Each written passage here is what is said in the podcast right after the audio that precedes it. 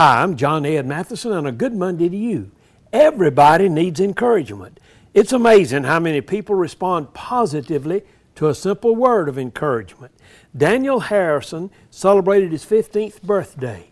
His father Ken shared on Twitter Daniel is my son.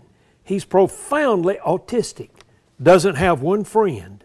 Please wish him a happy birthday. All of a sudden, thousands of strangers did just that.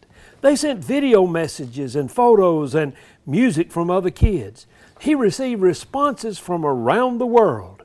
Mark Hamill, who plays Luke Skywalker in the Star Wars films, addressed a tweet to my friend Daniel.